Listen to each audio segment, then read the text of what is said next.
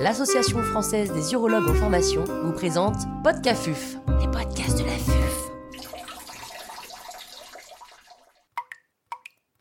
Cet épisode a été réalisé grâce au soutien institutionnel des laboratoires Bayer. L'intervenante n'a pas reçu de financement.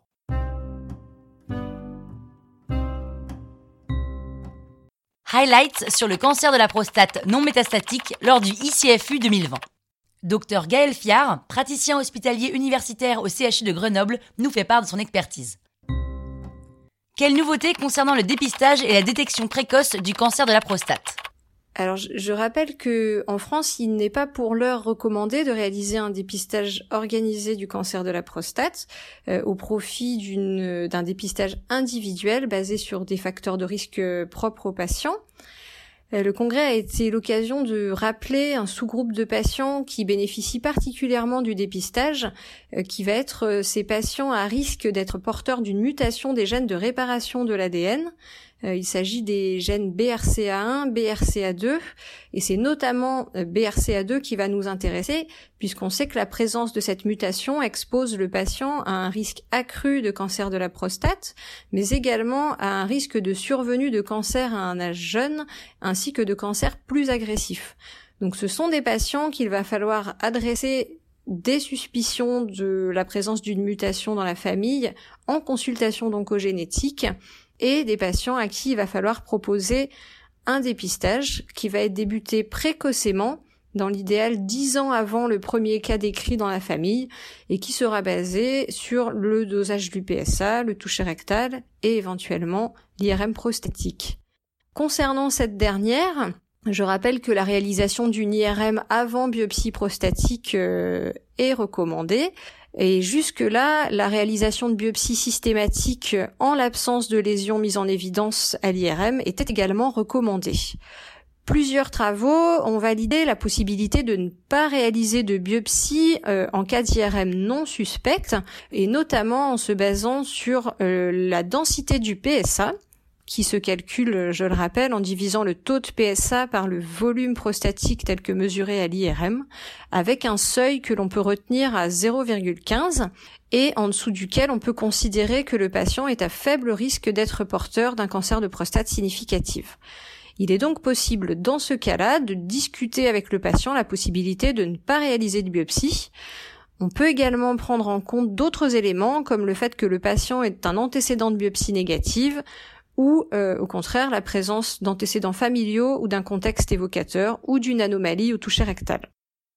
Quelle nouveauté concernant le traitement au stade localisé?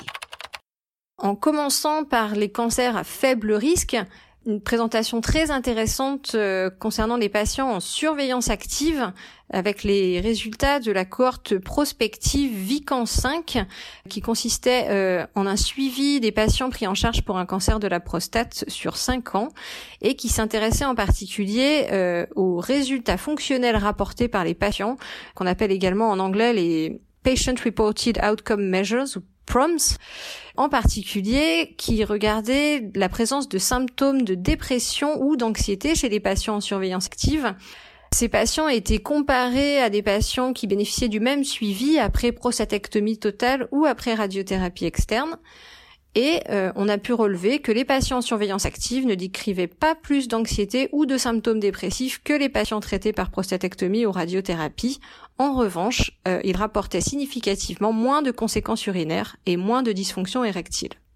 Euh, deuxième résultat très intéressant présenté lors du congrès concernant l'utilisation des ultrasons focalisés pour un traitement de toute la glande ou un traitement subtotal d'au moins 70% du volume prostatique. Euh, il s'agissait des résultats intermédiaires de l'étude IFI, dont je rappelle qu'il s'agit d'une étude non randomisée qui comparait les ultrasons focalisés à la prostatectomie totale avec des premiers résultats sur le plan carcinologique. Euh, je rappelle qu'il s'agissait d'une étude de non-infériorité et on s'intéressait là à la survie sans traitement de rattrapage. À 24 mois, la différence est plutôt en faveur des ultrasons focalisés, avec moins de traitement de rattrapage. Pour mémoire, 24% de marge euh, dans le bras prostatectomie. On rappelle que ces résultats sont à interpréter avec prudence, d'abord car ce sont des résultats intermédiaires, mais aussi car on peut être tenté de proposer précocement une radiothérapie adjuvante à nos patients opérés d'une prostatectomie totale, alors que les récidives après ultrasons focalisés peuvent survenir plus tardivement en l'absence de données anatomopathologiques de la pièce de prostatectomie. Concernant les résultats fonctionnels et la morbidité du traitement, il y avait plus des réhospitalisations décrites après ultrasons focalisés, mais une meilleure continence et moins de dysfonction érectile. Néanmoins, la qualité de vie restait élevée dans les deux groupes, et il faut prendre en compte le fait que les patients du groupe traités par ultrasons focalisés avaient en moyenne 10 ans de plus que les patients traités par prostatectomie. Enfin, concernant la prostatectomie radicale, à noter durant le congrès euh, de nouvelles présentations sur la faisabilité du geste en chirurgie ambulatoire et notamment l'utilité pour cela d'avoir recours à une préhabilitation des patients ainsi que l'adaptation du parcours patient pour permettre sa réalisation dans de bonnes conditions à l'origine d'une bonne satisfaction des patients. Quelles nouveautés concernant les cancers de haut risque? Alors deux euh, nouveautés intéressantes présentées lors du congrès pour les patients à haut risque.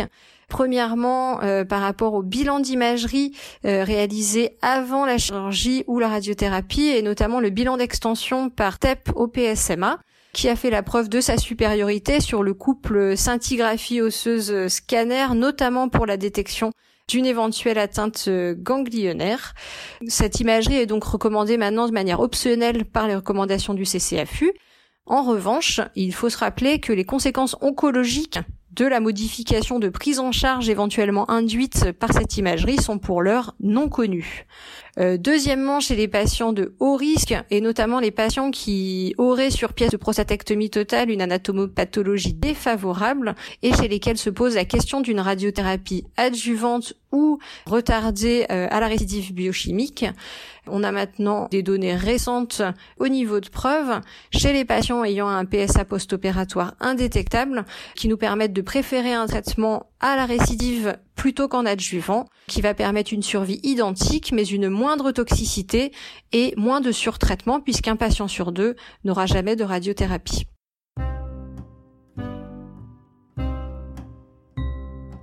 Un grand merci au docteur Gaël Fiard pour ses conseils précieux.